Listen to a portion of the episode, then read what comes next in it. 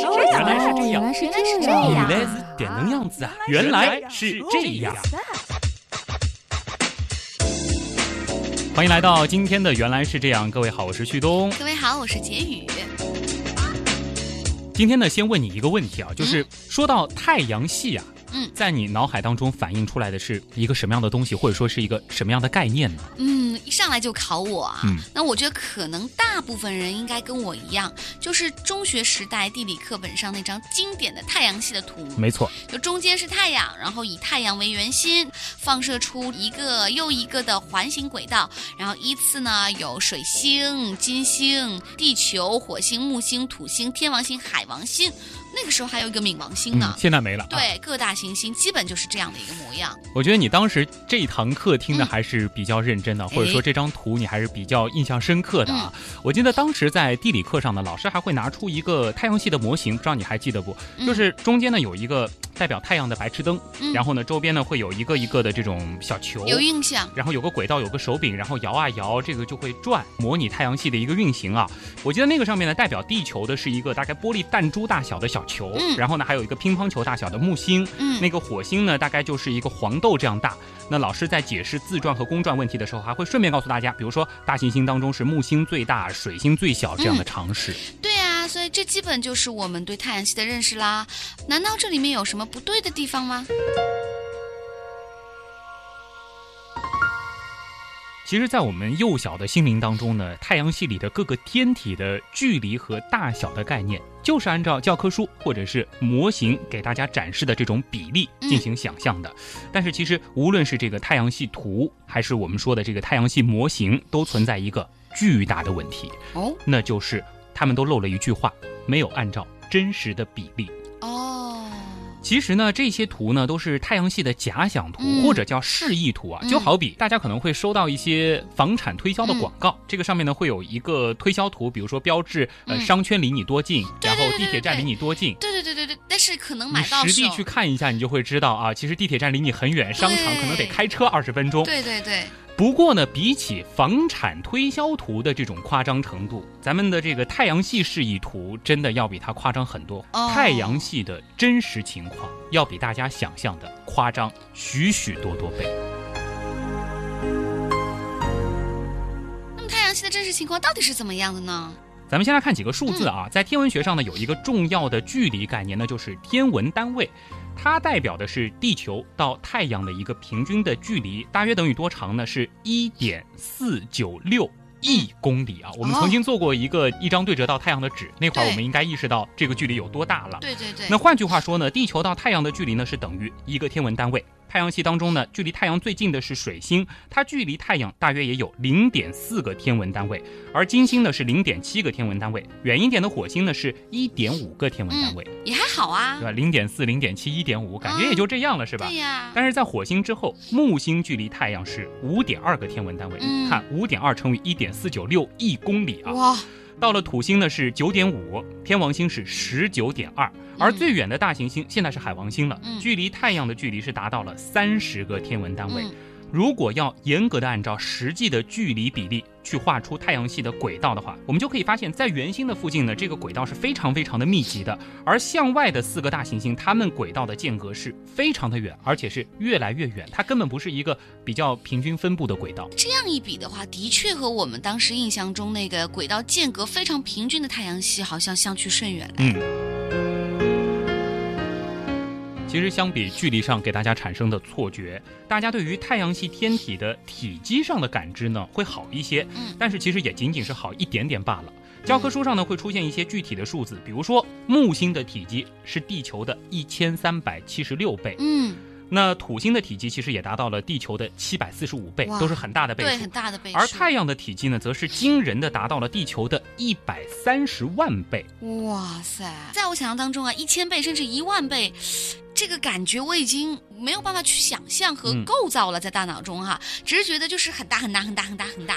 就只是很大的。其实一千倍、一万倍甚至一亿倍，对于我们普通人来说是很难去感知的啊。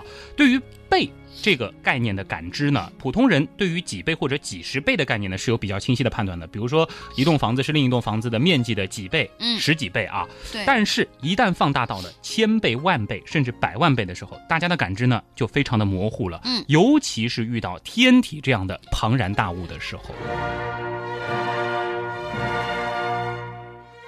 有没有什么办法可以帮助我们认识太阳系的真实情况呢？那其实就有必要建立一个真实按照太阳系比例进行缩小的模型。能做得出来吗？这也是这一期原来是这样，包括下一期我们将送给大家的一份特殊的礼物啊，就是能够帮助大家在脑海当中建立一个真实比例的太阳系模型。那为了能够更加直观的感受这个模型呢，大家如果身边有电脑或者说是一些移动的智能设备，可以打开一个地图软件，什么百度、谷歌都可以，一边听一边做一些标记，我们来实际的感受一下。你不是说要做一个太阳系的模型吗？要用到地图吗？先预告一下啊，为了精确地表示太阳系内天体的大小和距离，我们所需要建立的这个模型，它的实际占地面积是非常非常巨大的。嗯，到底有多大呢？咱们听下去就知道了。嗯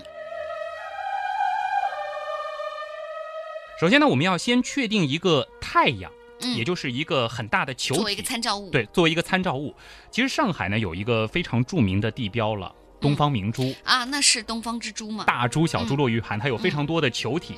那其实东方明珠它有三个主球体，嗯，对，下面那个非常的大，大。你应该去过实地会感受到它是一个什么样的感觉吧？对对，就很大我知道啊。。嗯它的直径呢，其实达到了五十米。嗯那在我们的太阳系模型当中，需要大家把它想象成我们的太阳。把它想象成太阳，那要不要这么大的一个模型呢？其实用东方明珠的大球，咱们是有原因的。第一呢，它非常有名，嗯很多人都见过，尤其咱们中国人啊，来上海旅游的朋友也很多，基本上都看到过这个。方便大家在想象的时候进行参照。另外呢，因为我们的太阳系模型是严格按照比例的，听下去你就会发现，如果这太阳的球体它不够大，比如说咱们用一个直径半米左右的家里用的那种健身球，嗯那你就会发现地球的直径啊。小于五毫米嗯，那就非常小了。那像是月球、冥王星这样的小天体，就比芝麻还小，嗯就很难表达了。哦，言归正传，我们把直径五十米的东方明珠，它的最大球体看作是太阳，嗯而太阳的直径是多少呢？有一百三十九点二万公里啊！哇塞太阳是一个非常大的东西，天哪！所以我们这个模型呢，就是按照一比两千七百八十四万来进行缩小的。那所以接下来我们就干放水星了。没错，嗯这是太阳系离太阳最近的一颗行星。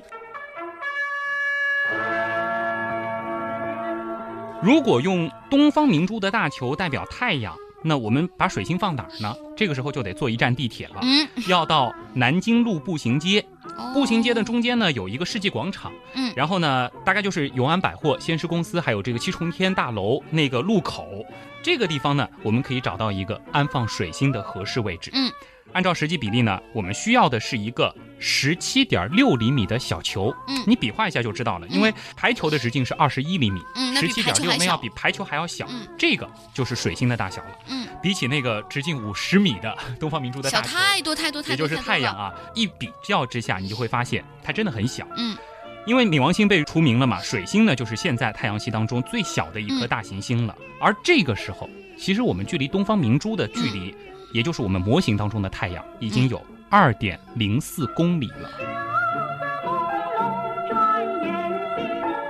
水星就已经两公里多了，还是离太阳最近的行星呢。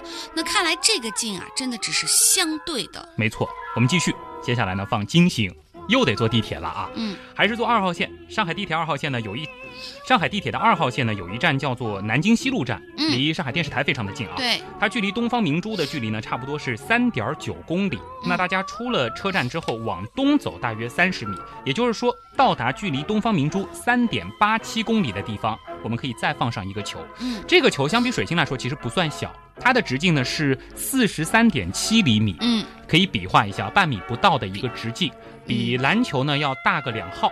哦，这样的一个球，有有点像大家吹的这个气球，嗯吹的比较大的那个状态。嗯这个就是金星了。那大家也可以去想象一下自己抱着这样一个大小的嗯球，站在东方明珠脚下的感受。因为接下来咱们要放的这个球和金星的这个球差不多大。我知道，接下来咱们就是地球了呀。嗯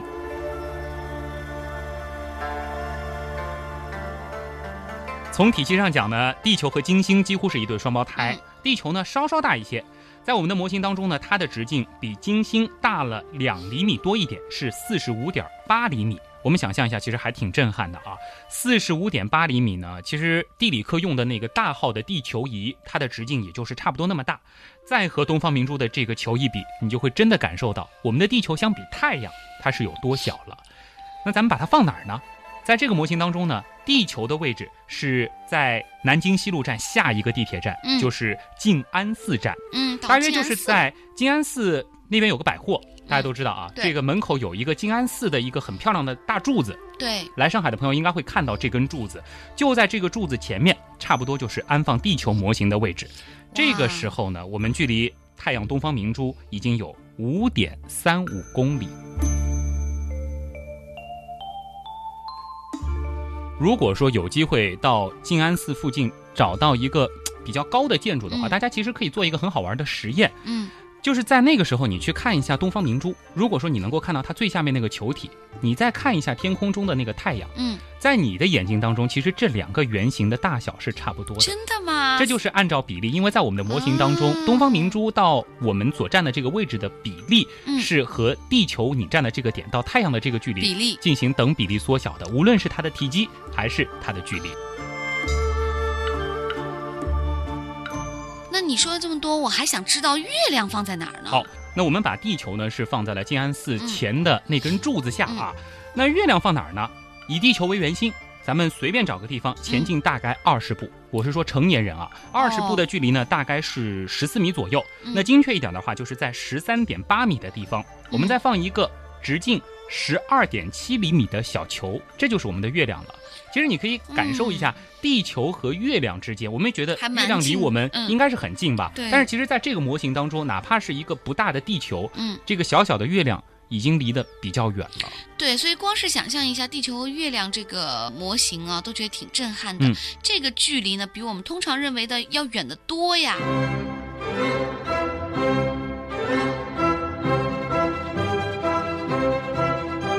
那咱们放好了地球和月球，嗯接下来就得放火星了啊！嗯火星也是很多人非常向往的一个星球，觉得对咱们要是向外太空殖民的话，第一站应该就是火星对，火星是比较理想的一个。还有什么？火星人啊等等啊对。对对，在我们的模型当中，火星应该放哪儿呢？上海呢有一个很著名的教堂，在徐汇区，我知道那个教堂，就是徐家汇大教堂啊，嗯这是一个天主教堂。它距离东方明珠的直线距离呢，大概是八点二公里。嗯那在它前面的草坪上，我们就可以安放火星了。哦，想象火星的大小有个很好的替代品，那就是篮球。嗯因为在我们的模型当中，按比例缩小之后，火星的尺寸呢大概是直径二十四点六五厘米，嗯，那篮球的尺寸几乎就是这么大。哦，想象一下，在徐家汇教堂的草坪上躺着一颗代表火星的篮球，而太阳这个时候已经是在八公里之外的浦东的东方明珠了。